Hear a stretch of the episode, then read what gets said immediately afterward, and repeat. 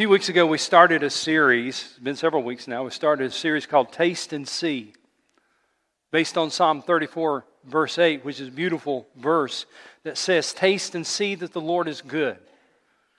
Blessed is the man who takes refuge in him. It's interesting that in all of life, people who like something want you to like it too. We talked about that in the first week that uh, people who like, for example, a, a, steak or some homemade bread or they like a slice of cake, uh, they're convinced you'll like it too if you just taste it. I'm forever trying to get my wife to taste this, taste this. That We go out to eat, oh, this is good. You need to taste this. I, I, will do that all the time. Uh, we're just convinced that if I like it, you'll like it too if you'll just taste it. And what's true for food is also true for God. It's interesting that those who know God want others to know Him too. And they're convinced, absolutely convinced, that you will like God if you simply give Him a try. And so David dares the skeptics to experience the Lord for themselves. That's what he means. Taste and see. Experience God for yourself. Taste and see that the Lord is good. He's daring the skeptics to experience the Lord in a real and tangible way. He's daring unbelievers to give God a chance and see for themselves that God is good and God is real. Taste and see that the Lord is good. Blessed is the man who takes refuge in him. David is just confident. You'll like God if you try God. And that was the message in the, fir- the first message in the series. Now, in today's message, we're going to look at what happens once you have taken that step of faith and turn to God. So, so remember, the first message is taste and see for yourself. This message is about what happens once you have taken that step of faith and turned to God. Or to say it this way, once you have tasted that God is good, how do you grow in your relationship with Him? That's what I want to talk to you about today. Once you have taken that step of faith, like Eli did today, or, or acknowledged today, once you have taken that step of faith, how do you grow in that relationship with Him? That's a great question, and here's the answer in one sentence. The Word of God that led you to know Christ is the same Word that will help you to grow in Christ.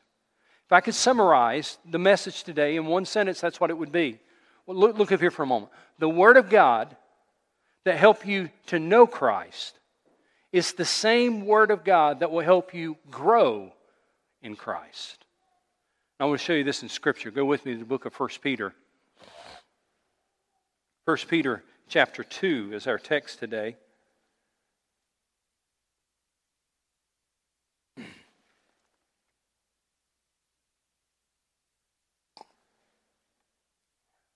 I want you to, we're going to start, we're going to look at verses 1 through 3, and I just want you to notice in 1 Peter chapter 2, very first verse of chapter 2 begins with the word therefore. So what he is about to say is based on what he said at the end of chapter 1. Well, what did he say at the end of chapter 1? Well, these verses are highlighted in my Bible. You might want to highlight them in your Bible as well. Here's what he says, beginning in verse 23, at the end of chapter 1. Here's what he says Verse 23 For you have been born again, not of perishable seed, but of imperishable, through the living and enduring what, church? Word of God. For all men are like grass. That's all of us. All men are like grass. We're temporary, and all their glory is like the flowers of the field. The grass withers, the flowers fall. We're all temporary people. But the word of the Lord stands how long? Forever. Thank you. And then he says at the end of the chapter, and this is the word that was preached to you. So before we get to verse chapter 2 verse 1, you need to understand the context that Paul is talking about at the end of chapter 1. He's talking about how you came to faith in Christ, that you came to faith in Christ through the word of God. And the way that you grow in your relationship to Christ is what he's going to tell us in chapter 2. Came to faith in Christ through the Word of God, and the way that you grow in your relationship with Christ is going to be through that same Word of God. So that's what we're going to be looking at today. Peter is going to make the case for all of us that the Word of God that led you to salvation is the same word that God will use to help you grow in that salvation. So if you've got any desire at all today to grow in your relationship with God, if you have any desire at all today to experience spiritual growth in some fa- form or fashion, please listen carefully and look carefully at what Peter has written for us. And it's interesting how he begins this. He begins in verse 1 by challenging us to remove those things from our lives, to remove sin from our lives that hinder our growth.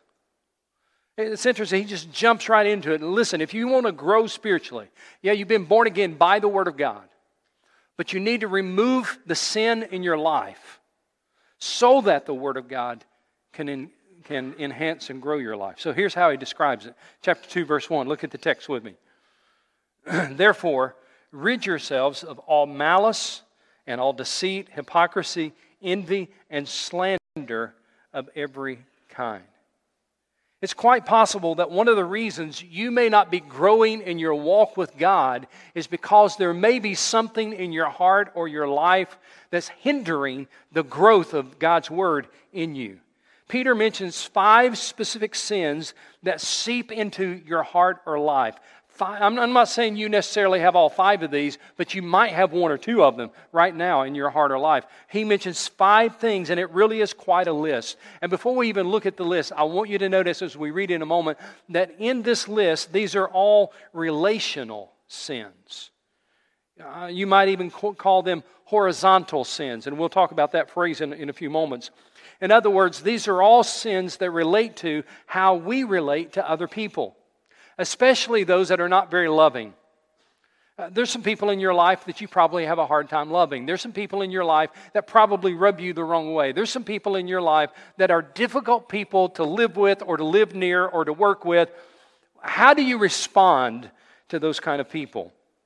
If we're not careful, listen to me. If we're not careful, we'll let the world get in us instead of the Word of God get in us.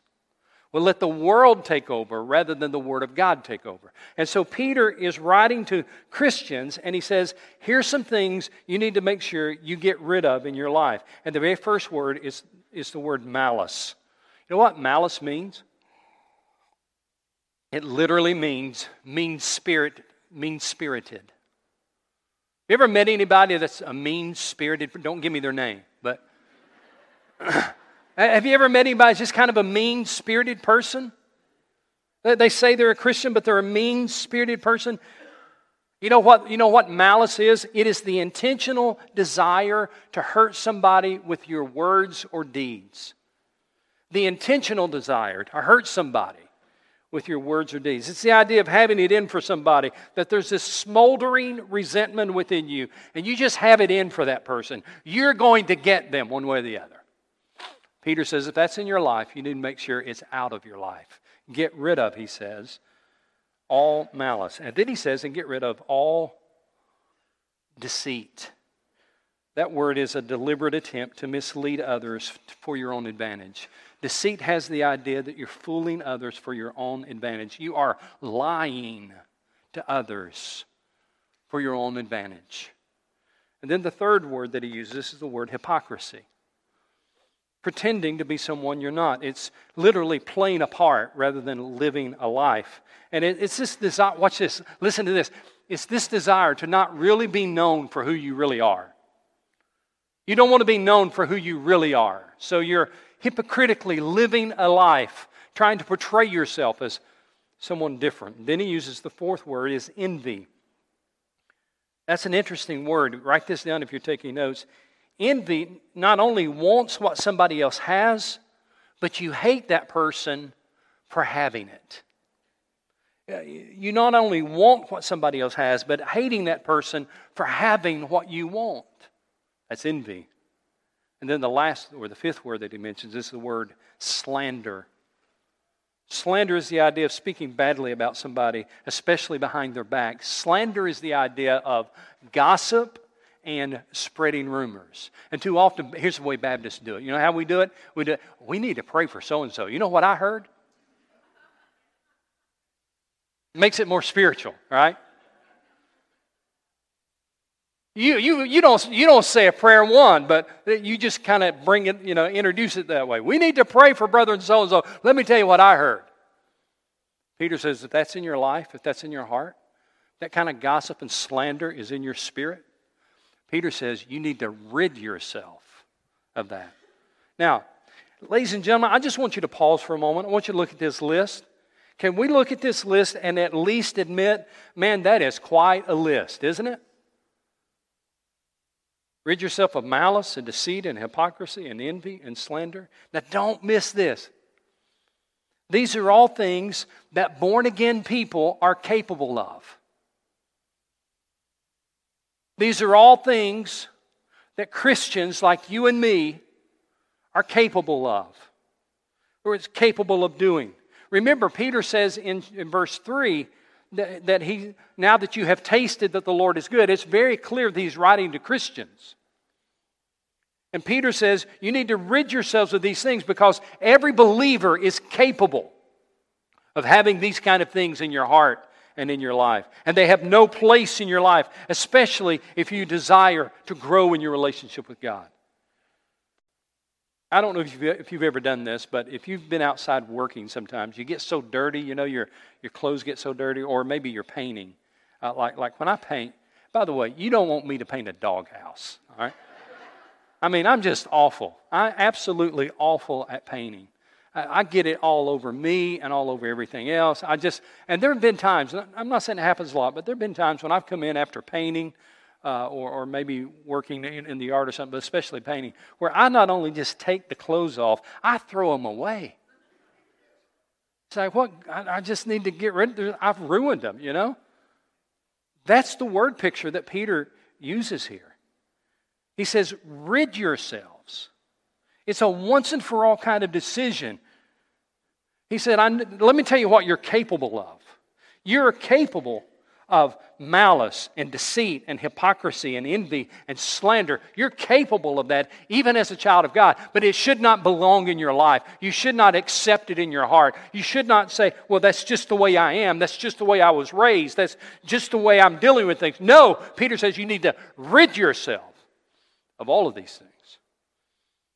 My daughter Lauren got COVID some time back, a long time back, and as a result, she's lost her sense of taste and a lot of it still has not come back completely. I'm going to tell you something. Others of you probably have experienced that as well, but I'm going to tell you something.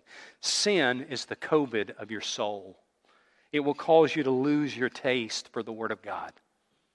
It will cause you to lose your appetite for the things of God and for the Word of God.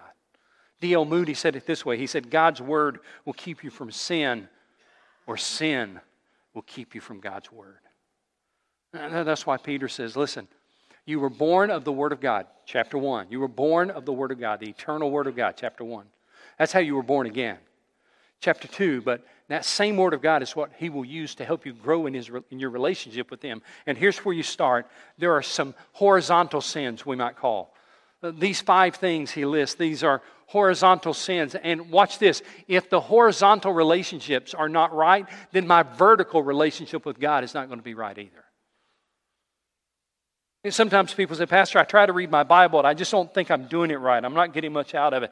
The problem may not be how you are reading your Bible, the problem may be what's in your heart. You see, you can't justify, you cannot excuse any of these five sins in your life. You cannot excuse any of these things in your walk with God. So Peter says, get rid of these things, be done with them once and for all. Because of my um, kind of restricted diet that I've been on for the last two or three months, I, I, I've started chewing gum a lot more than I can't eat sometimes, so I chew gum.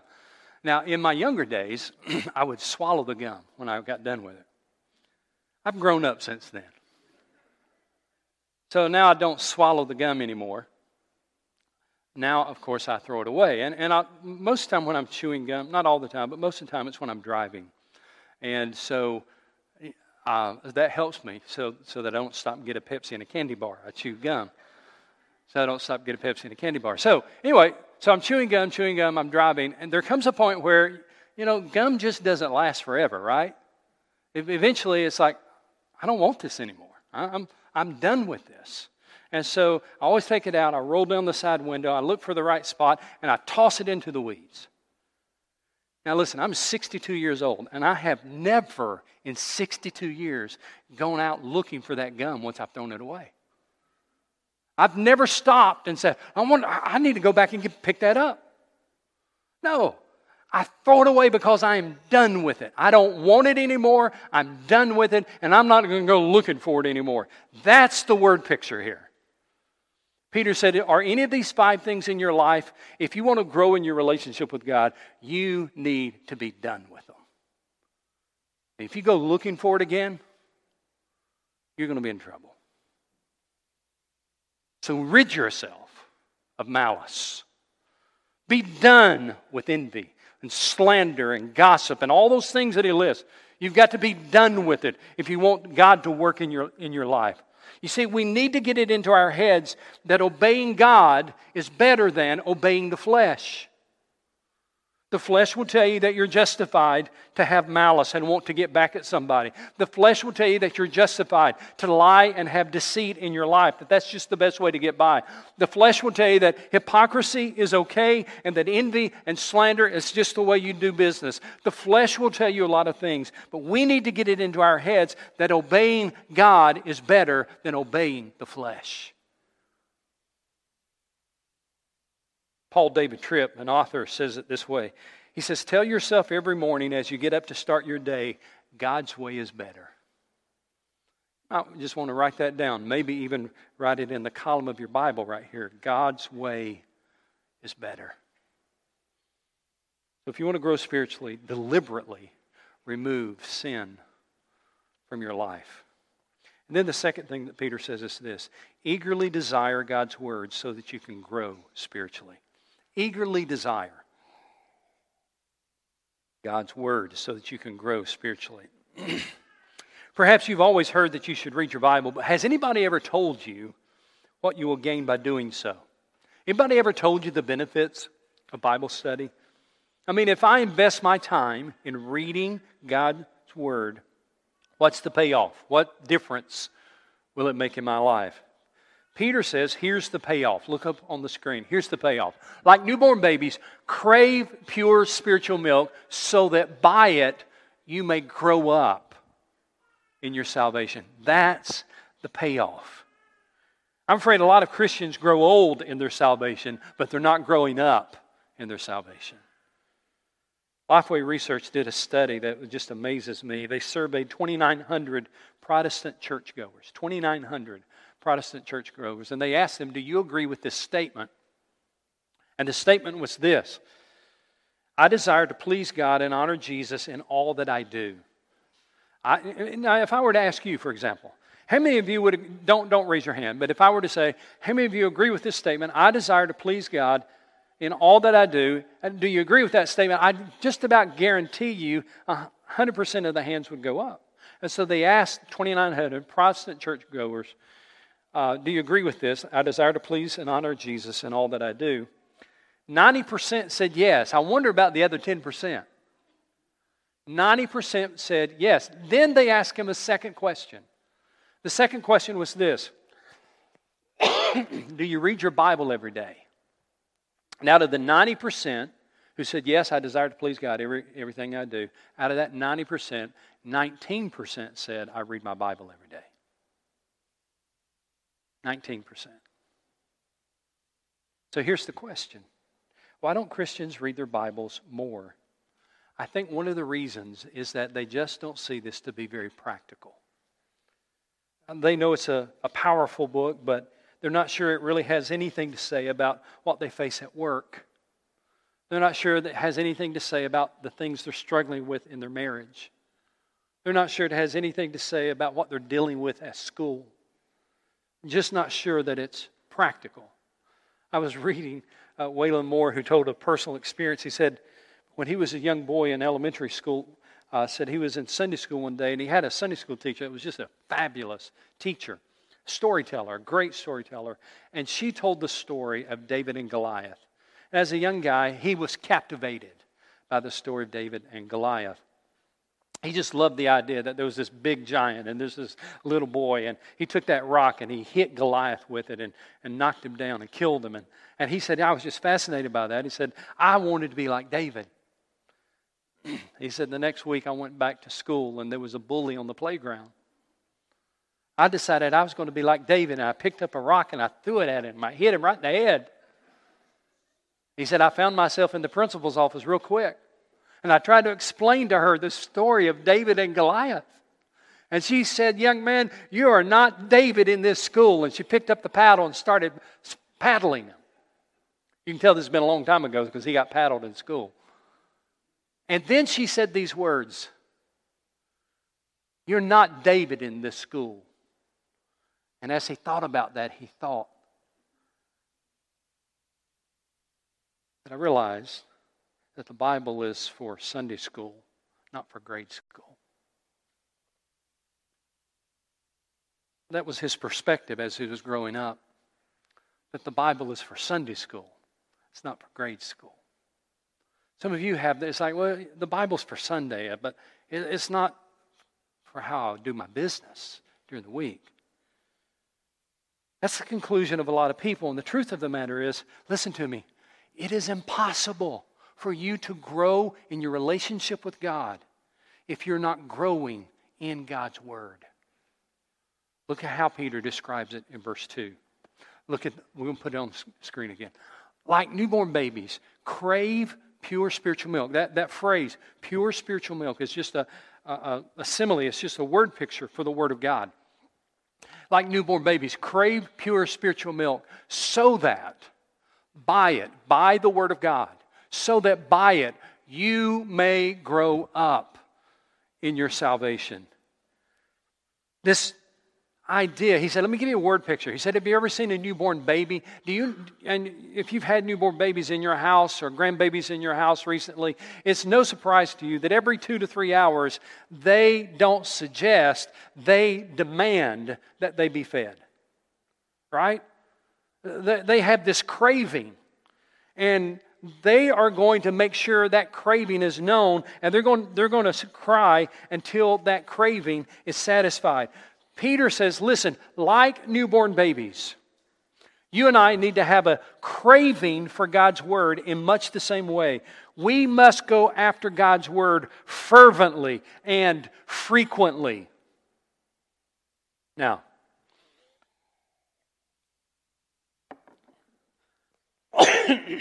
Let me give you, I, I, didn't say this in the first service, but I'm going to go ahead and give you a story.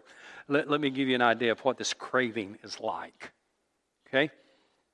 A couple of months ago, when I had surgery for about a month, I couldn't drink Pepsi. Your pastor walked through the fire. I'm, I'm, joking, but not really. I, I, I, couldn't drink Pepsi for a good while, and and uh, I was told, somebody, I don't remember who told me, but I hung on to this. I was told once you get your gallbladder out, you can eat and drink whatever you want. Now, whether it's good advice or not, that's what somebody told me a nurse, doctor, somebody.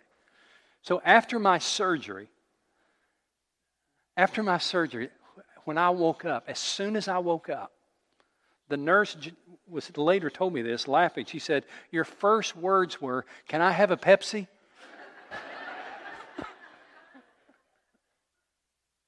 Uh, your first conscious thought, my first conscious thought was, I can have a Pepsi now. I didn't get one, but that was my first conscious thought. That's craving. Peter says, like newborn babies, crave pure spiritual, crave the Word of God so that by it you may grow up in your salvation. Now, now here's the, let's make it practical, let's make it personal. What if I don't have that craving? I just pretend like I do?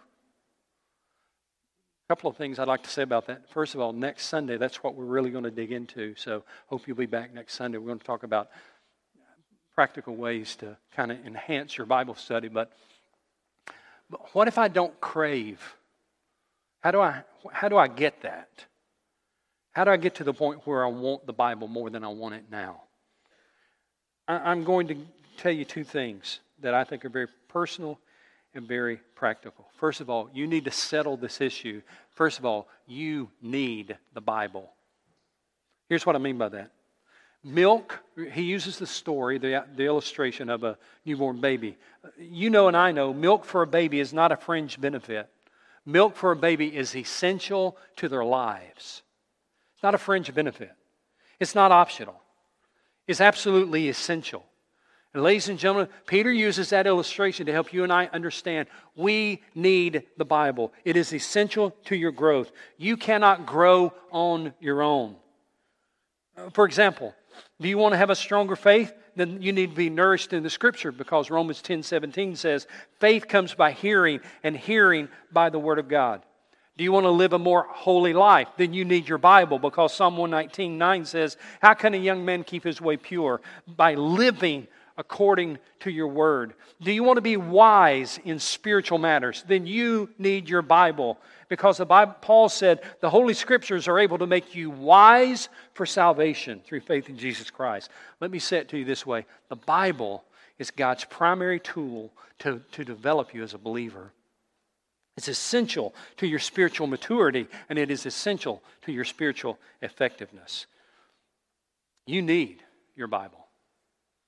So you need to look at it not as something that's optional, not as something that I'll get to eventually, you need to look at your Bible not as something that I bring to church on Sunday. You need to recognize it is impossible to grow in your relationship with God without growing in your relationship with God's Word. You need your Bible. Number two, you can grow spiritually. This is I love this part. Hang, hang on, I'm almost done. I love this part. You can grow spiritually. You see, some people convince themselves that they will never change. They convince themselves, I'm always just going to be this way. Remember now, the question we're trying to address is what if I don't have this craving for the Word of God? What if I don't have that strong desire for the Word? What do I do? First of all, you settle it in your mind, you need the Bible. But number two, settle it in your mind, you can grow spiritually. Don't settle for this spiritual fatalism, is what one author calls it. Don't settle for this spiritual fatalism that says, I'm just always going to be this way. You know, because of my family upbringing, because I don't have a great background in the Bible, because of some sin in my life, because I have a reading problem, because of a family situation, because of my past, I'm just stuck where I am. And this is just who I am. This is just the way I'm going to be. I, I, I'm not going to really grow much past what I am right now. I want you to hear me and hear me well. Spiritual growth is possible in your life. You may be in a rut right now, but you don't have to stay in the rut.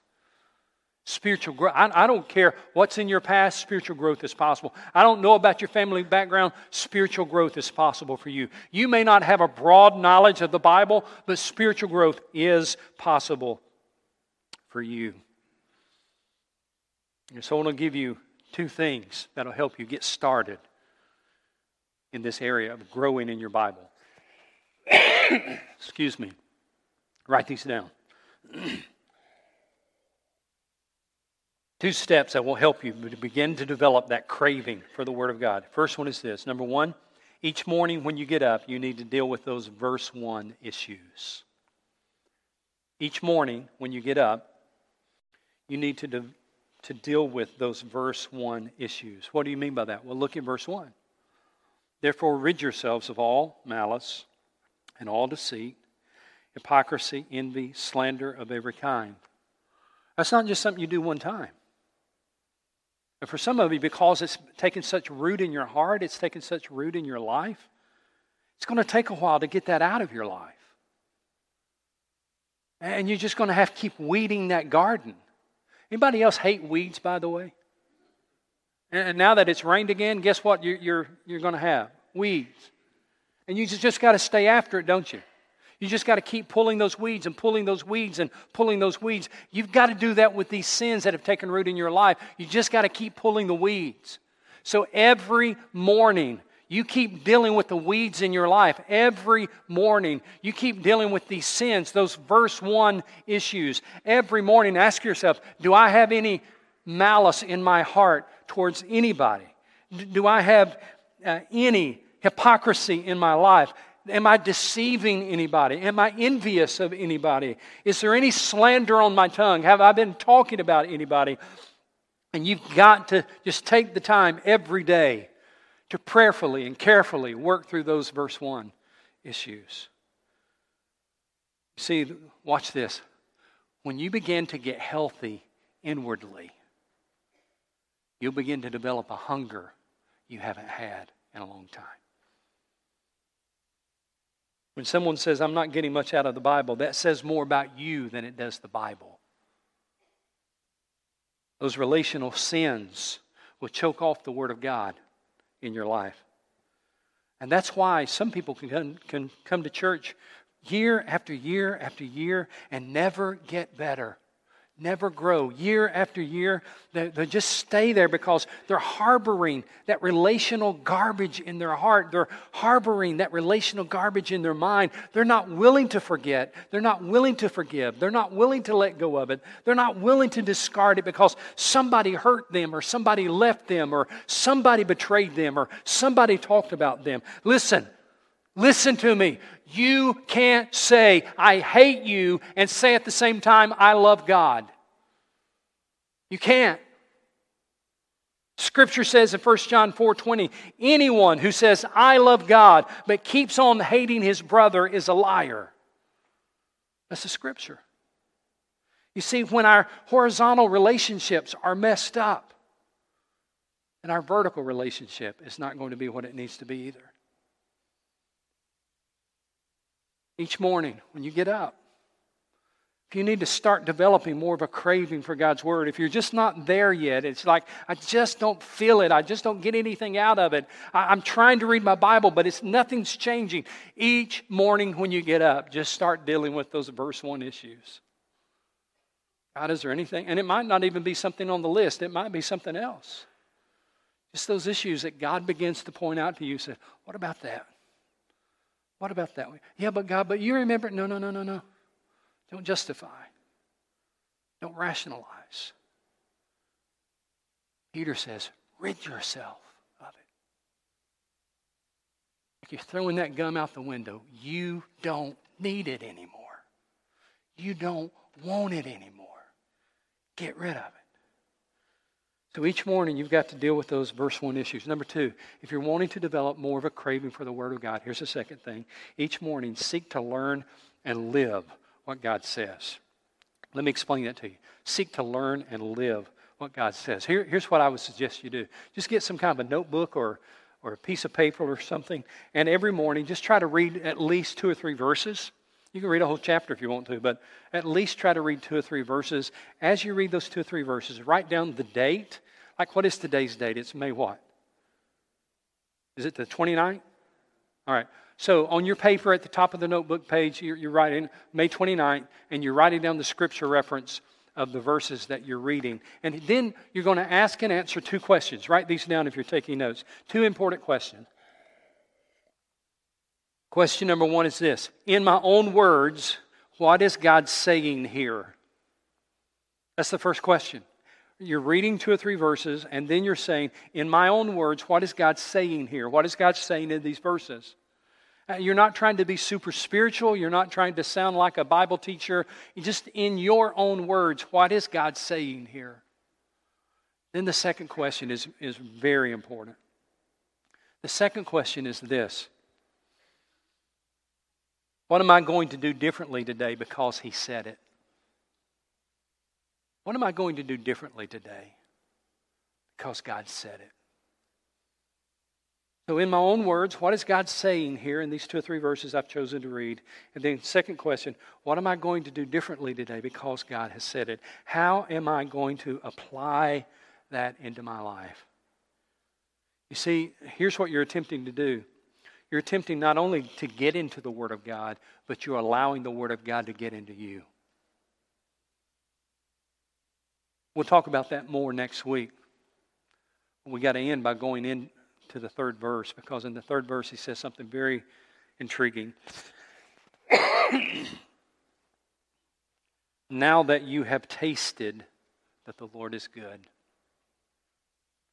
He says, here's the reason, the motivation for doing all these things now that you have tasted that the Lord is good. The word tasted is a personal experience. Now that you have personally experienced it, now that you have seen for yourself, now that you have tasted for your own self. Now, now look up here for a moment. I'm almost done. Now that you have tasted that the Lord is good. Peter was quoting, or at least referencing, Psalm 34, verse 8. Taste and see that the Lord is good. Peter, in the writing to this church, is quoting or at least referencing that Old Testament psalm. And, and he said, Listen, here's what I need you to understand. You have tasted that the Lord is good. Watch this, church. You have tasted that the Lord is good, but God has so much more in store for you.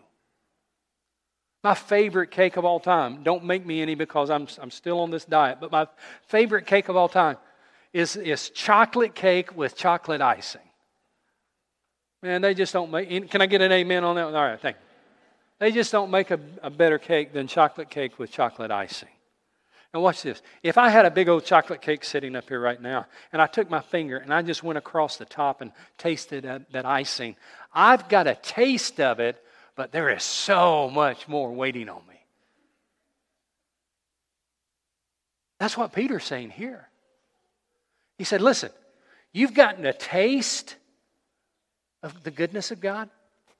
You've gotten a taste of God's goodness, but there is so much more waiting on you. I'll say it to you this way. Paul wrote in 1 Corinthians, he says, No eye has seen, no ear has heard, no mind has conceived what God has prepared for those who love Him. It, no, it doesn't matter how long you've walked with God. We've only gotten a taste of how good God is. Only gotten a taste. So stay after it. Stay after it. Open your Bible tomorrow. Read two or three verses. And in your own words, what is God saying here? And secondly, what are you going to do differently today because God said it? Let's pray about that. every head bowed, every eye closed. That, that idea of now that you have tasted that God is good, He's clearly talking to Christians who have experienced God personally. I, I wonder if you have experienced God personally. I wonder if you have that personal relationship with Him. Has there been that time and that place in your life where you experienced God? It put your faith in Him. You trusted Him. You have a relationship with Him. If not, today is a great day for you to come forward as we're singing and just put your faith in Christ. If you're watching online, it's a great day right where you're watching to put your faith in Christ and to contact us and let us know that you've done that. For some of you, it might be that Boy, the first part of this message was really hard because when we started talking about those five things that we need to rid out of our lives, that was pretty close and pretty personal, wasn't it? That was pretty hard to hear for someone because you're struggling right now because of someone. Someone in your life, and they left you, or they betrayed you, or they hurt you, or they spoke against you, or whatever. Man, there's just, that issue in your heart. Or maybe it's hypocrisy that you're just putting on the front and putting on an act and you're not living your faith, you're just living a lie. Or it might be any of those other things that he mentioned, and it's like, man, that, that's where I'm living. And that is the reason, perhaps, that the Word of God is so dry, so stale. Peter would say, just deal with those things. Deal with those things, get them out of your heart, get them out of your life. Because a healthy Christian is a hungry Christian. You have a hunger for God's Word when you're seeking to live and obey God Himself. Father, in the name of Jesus and for your glory, may you speak and may we respond. I pray in Jesus' name. Amen.